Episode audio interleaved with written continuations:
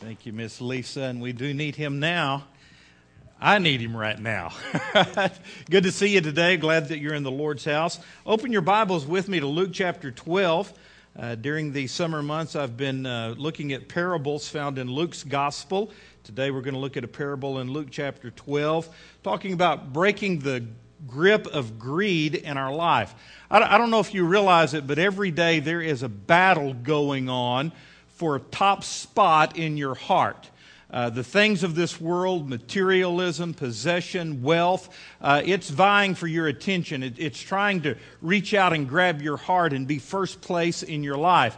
Uh, we are bombarded every single day with, uh, with attacks from the, the media and people who are selling things and politicians. Uh, they're wanting your attention, they're wanting top spot in your heart.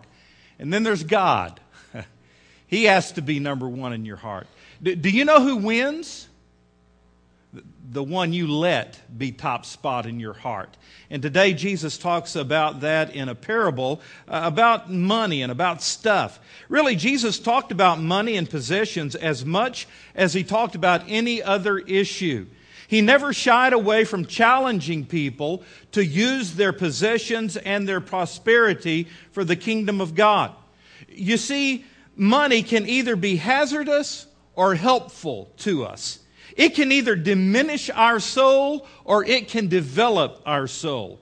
And that's true whether we're an adult with a huge stock portfolio or if we are a student with a little money that we've gained from an allowance or a part time job. Money is important because we trade it for what we value, for what we think is important. So our money moves with our heart. And so, what you do with your money is really a picture of your heart. And that's what Jesus means when he says later in Luke chapter 12, For where your treasure is, there your heart will be also. Where your money goes, your heart is going. The way we spend money reveals if we love things more than we love God which ultimately destroys our soul, or if we love God more than we love things, which develops our soul. And what complicates this whole issue is something very powerful that Jesus refers to as greed. Now, what does greed look like? Well, Jesus masterfully drops one of these life stories on us talking about greed in our life. We read about it in Luke chapter 12, beginning in verse number 13. Someone in the crowd said to him, Teacher, tell my brother to divide the inheritance with me. This is a parable that my Sunday school teacher taught just a few weeks ago, and it inspired me to preach this particular message. So here's this guy in a crowd who said to Jesus, Jesus, tell my brother to divide the inheritance with me. Jesus replied, Man, who appointed me a judge or an arbitrator between you? Then he said to them, Watch out, be on your guard against all kinds of greed. A man's life does not consist in the abundance of his possessions. And then he told them this parable. The ground of a certain rich man produced a good crop. He thought to himself, What shall I do? I have no place to store my crops. Then he said, this is what I'll do. I will tear down my barns and build bigger ones. And there I will store all my grain and my goods. And I'll say to myself, you have plenty of good things laid up for many years. Take your life easy. Eat, drink, and be merry. But God said to him, You fool, this very night your life will be demanded from you. Then who will get what you have prepared for yourself? This is how it will be with anyone who stores up things for himself, but is not rich towards God. Now, the Bible says that covetousness, which is another word for greed, is actually idolatry. So this is all about who or what we worship. You see in these verses that Jesus is showing us that desires lead to decisions which ultimately lead to a destiny. So greedy desires lead to foolish decisions, which leads to a dreadful destiny. On the other hand, godly desires lead to wise decisions, which leads to a prosperous destiny. So let's talk about these three, three things. First of all, let's talk about desires. Specifically, this desire that is called greed. Now let's get the context of Jesus' life story. Verse 13. Someone in the crowd said to him, Teacher, tell my brother to divide the inheritance with me. So Jesus is approached with this strange kind of request to settle this dispute over an inheritance. But Jesus declines to do that. Verse 14, Jesus replied, Man, who appointed me a judge or an arbitrator between you? Now you might think this is kind of a crazy deal, and, and I suppose it really is. But rabbis in Jesus' day were frequently expected to arbitrate legal matters like this. But Jesus knew that this was not a legal issue that could be settled in some kind of courtroom. No, this was a spiritual issue that needed to be settled in the heart. Jesus understood that what was fueling this whole dispute was a sinful desire called greed. Did you know that family feuds often erupt over how an inheritance is divided? Uh, it, we don't have time this morning, but I could tell you some pretty good stories about uh, funerals I've preached where the feud had already begun before the person was even in the ground. Huh? It's crazy how people act. I know families that have literally split over the greed of an inheritance. Greed is a powerful desire in the human heart, and it will cause good people to do some bad things. It will cause good people to do unthinkable things. And that's why, verse 15, Jesus said, Watch out. Now, I love how this appears in the NIV. Jesus said, Watch out. Be on your guard against all kinds of greed. A man's life does not consist in the abundance of his possessions. So greed is an unquenchable thirst for getting more and more and more of something we think we need for satisfaction or happiness. Money or the things money can buy, like popularity or prestige or even power. Jesus tells us here that greed is destructive. When he says, be on your guard, it implies that there is something very harmful that we need to protect ourselves from. And it's greed. Listen to me, guys. Greed is an enemy of your soul. And the devil is using greed to consume your heart. So Jesus says to all of us, be on your guard. Watch out. When you least expect it, expect it. It's coming in your life. Greed is also diverse. Jesus said, Be on your guard against all kinds of greed. There's the greed fueled by the ambition just to impress other people.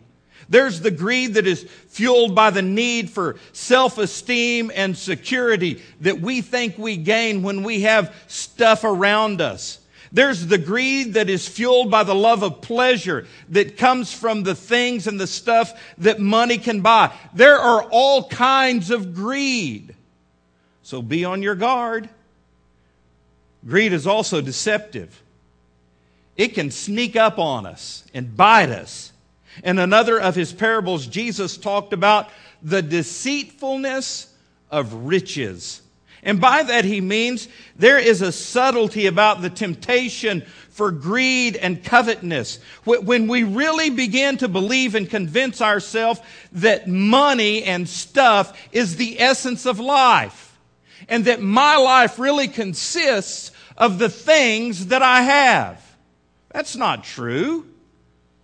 That's a lie. I've got something in my pocket besides my chapstick. I'm pulling it out right here. Wow. Can you see that? Hundred hundred dollar bill. One of you are missing it from your pocket. I borrowed it. No, not really. Did, hey, did you know that money talks? Have you ever heard that expression? Money talks. That means if you've got enough of these things, you can just about have anything you want. Okay? If you've got enough of these, you can have the best seat this next Tuesday at Major League Baseball All Star game. You know why? Money talks. Money talks. But you know what? Money talks to us. She's talking to me. What, what does money say to us? Money says stuff like this If you don't have me, you really don't have life. Money says to us, You need me because I am your life. And if you don't have me, you really don't have anything. So if you do anything in your life, you make sure you get plenty of me. That's how money talks to us. And that's what this man's inheritance was saying to him. But you know what? You know what that is? That's a big fat lie. You know how I know that? Because what Jesus said in verse 15b, he says, A man's life, a woman's life, does not consist in the abundance of their possessions. Life is not having things, life is having God. Life is knowing God. But did you know that desires don't stop with just desires? Desires lead to decisions. Evil desires lead to foolish decisions. Godly desires will lead us to wise decisions. Now, here is where Jesus sets down the parable alongside this principle. It shows how the desires we have drive the decisions that we make. And you just think about that. Isn't it true? Our desires drive our decisions. Verse 16, he told them this parable. The ground of a certain rich man produced a good crop. Now, I want you to note something that we usually don't point out when we read this passage, but it's here. It is the ground that produced the good crop. There was an exceptional growing season. The right amount of rain fell, the, the, the ground was fruitful, and it produced a plentiful harvest. The good crop was because of God's grace. I mean, that's it. The reason this guy had a bumper crop was because of the blessings of God. But that never enters this guy's mind. Uh, the bad in this parable is not that the farmer had a great year. And I'll say to you, it's not bad when you have a good year. There's nothing bad with you getting a promotion. There's nothing bad with you getting a pay raise. There's nothing bad about your stocks increasing in value. So, verse 17, this guy thought to himself, What shall I do? I have no place to store my crops. Now, here's where the problem begins. He thought to himself. He's in the process of making a decision of how he's going to handle his new prosperity. Okay? Have you ever just been daydreaming? and, and wondered what you would do if, uh, if you inherited all of a sudden, let's say, two million bucks? Huh? You have this uncle that you never knew about. Nobody in the family knew him. They wrote him off. He didn't have any kids. He had moved away to some foreign country, and all of a sudden it shows back up that uh, he died and he left a will, and you get everything he had two million bucks. Have you ever thought about that? Come on. Have, have you ever thought about just your ship coming in and you getting rich and wealthy all in a moment? Have you ever thought about that? Come on, have you? okay. I'm getting your motor going now. Uh, you're thinking about that. Hey, let me ask you this. In your mind, what did you do with it? Okay? Don't say it out loud, but what did you do with it? What, what is this man going to do with it? Hmm. This man talks to himself. His thoughts are filled with selfishness and pride. You don't believe that? Just go back and reread the story and count all the personal pronouns in his little self help talk that he gave himself. Depending on what translation you're using, there's as many as a dozen of them in there. He steps out into a slippery slope. His pride and his selfishness give way to self indulgent decision making. In verse 18, he said, This is what I'm going to do. I'm going to tear down my barns and I'm going to build bigger ones. And there I'm going to store all of my grain and all of my goods. The circle of his life was reduced to a dot. And that's all that mattered to him was to enjoy the stuff that these possessions could afford. It never once occurred to this man that he could use some of his increase to help out people who were needy. I mean, just down the road, there could have been a family who just lost the, the breadwinner, the, the man, the husband. Maybe the dad just died. This guy could have gone down there and given the widow enough money to take care of her kids and to, to clothe their children. But no, he didn't even think about that. He didn't think about helping anyone else out. He never once thought about, you know what? I can use some of this to glorify and honor God.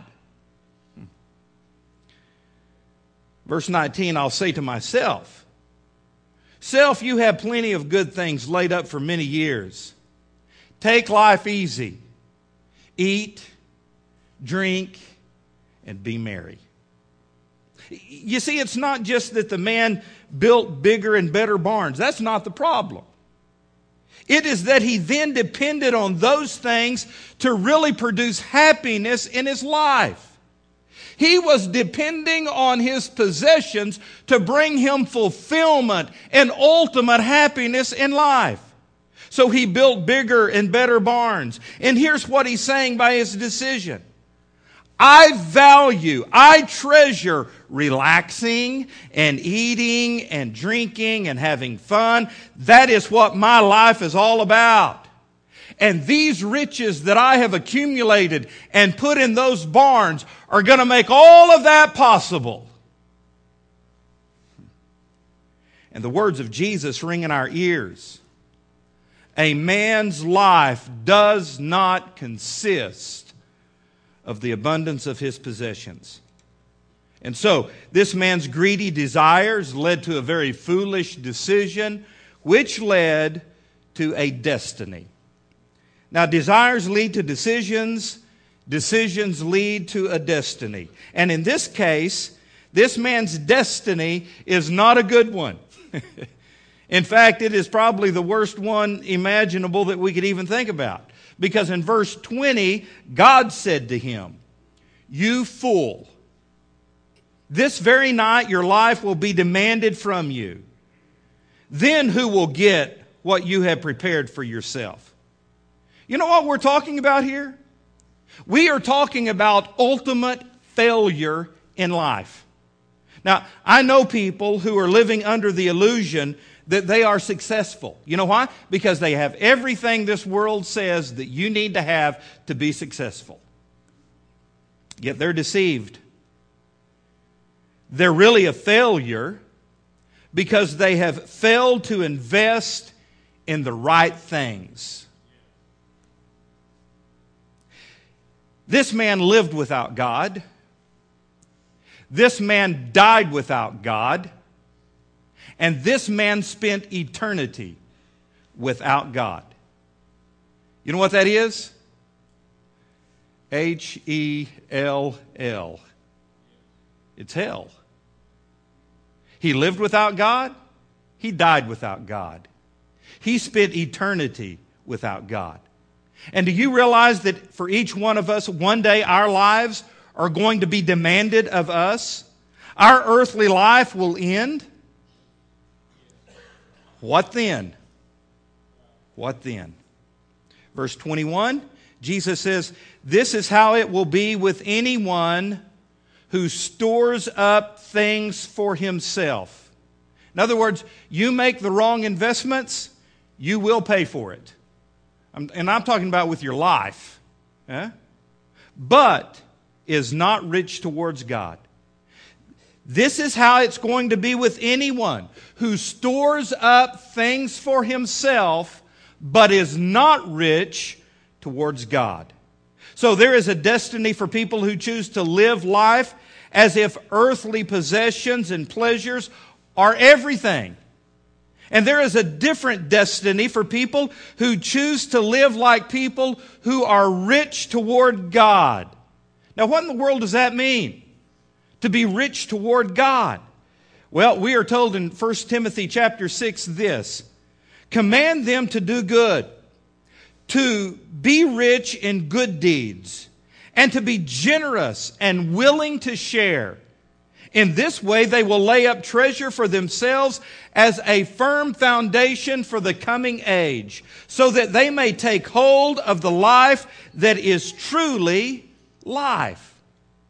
So, to be rich toward God is to live my life like I know that my life was made for God, not for the stuff that money buys. Being rich toward God means my heart is drawn toward God as my real riches. It means counting my life in God more valuable than anything on this earth. It means that I use the riches that God has given me to show how much I value God and the things that are important to Him. And this is what this prosperous farmer failed to do. He was a fool. And because of that, he lost his own soul. So, how can we be rich toward God? I'd like to know that, wouldn't you? How can I be rich toward God? Well, I'm going to give you five ways as I close. Number one, you seek and treasure Jesus Christ every day. You want to be rich toward God? You seek and treasure Jesus Christ every day. Philippians 3 8, Paul said, What is more? I consider everything a loss compared to the surpassing greatness of knowing Jesus Christ as my Lord, for whose sake I have lost all things, and I consider them rubbish that I may gain Christ. So that means that every day I read my Bible. Every day I pray. Every day I worship God, rejoicing that Jesus Christ is more important to me than anything else.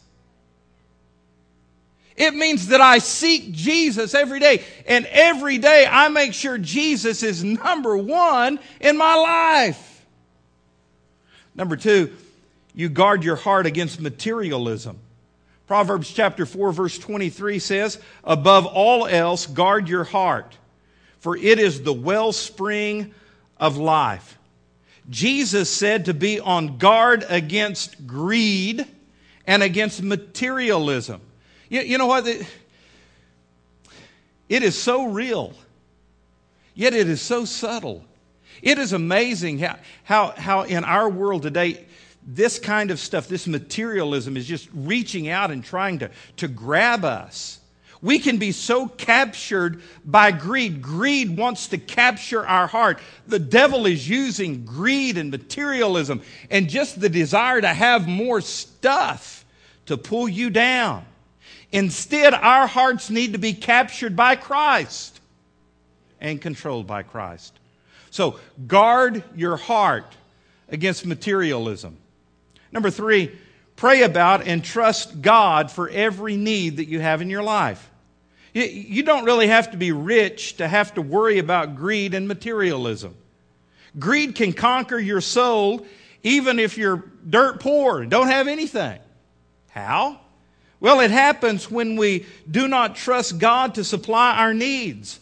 And instead, we worry and we fret we worry and fret. How am I going to pay my bills? Where's the money coming from? How am I going to take my kid to the doctor? I don't have the money. And so all we're doing is consuming our mind with stuff and with things and with money. Philippians 4:19. Paul said, "And my God will supply all of your needs according to his glorious riches in Jesus Christ." So you can have greed in your heart and be captured by materialism and, and be broke if you're not trusting God. It, it all comes back to trusting God. Are you trusting God to meet all of your needs? How can we be rich toward God? Number four, give habitually and give cheerfully. A couple of Bible verses. 1 Corinthians 16 2. On the first day of every week, each one of you, and Paul is talking to the church here, he's talking to Christians, each one of you should set aside a sum of money in keeping with his income, saving it up so that when I come, no collections will have to be made. What he's talking about is, is every week, first day of the week on Sunday, every week giving back to God. Okay? All of us in here, I guess all of us, most of you in here, receive a paycheck. Whether you paid weekly or whether you paid monthly or bi week, doesn't matter. He says every single week you bring something into the house of God in accordance to your income, which is 10%, and you give it back to God as an act of worship. Now, have you ever wondered why in the world did he, did he tell us to do it this way? Why do we have to give every week? I think it's for a very important reason. Every day of the week, you're being bombarded with materialism. Every single moment of every single day, you're seeing it to keep up with the Joneses. You're nothing if you don't have this. Greed is trying to reach out and grab you. So every week, when you come into God's house, you need to remind yourself, you know what? This is not about the stuff of this world. It's about God. You need to remind yourself of what's really important. You need to remind yourself of who has blessed you with everything you have. And so you give habitually, but you also give cheerfully. 2 Corinthians 9 7. Every man should give what he has decided in his heart to give, not grudgingly or of necessity, for God loves a cheerful giver. Again, you're understand, I understand this is coming from God. Without God, I wouldn't have any of this stuff. It's because of God's grace that I have this. So thank you, Lord. I'm giving it back to you. Yeah? Cheerful. And then number five, how to be rich towards God. We need to place some boundaries on our consumption. As Americans, we live in such a materialistic culture. As we watch television or as we surf the internet, we are constantly bombarded with the lie that our lives will simply not be worth living if we don't have a bigger or a better this or that. And you know what that does? That breeds greed in our hearts. Hebrews chapter 13, verse 5 Keep your lives free from the love of money and be content with what you have because God has said, Never will I leave you, never will I forsake you. And in this way, we exchange our earthly riches for heavenly riches. And we become rich towards God. So, what does all this mean? What does it come down to? Well, I think it comes down to this Do you love God? Or do you love the things of this world? Because our de- desires lead to decisions which will ultimately lead to a destiny.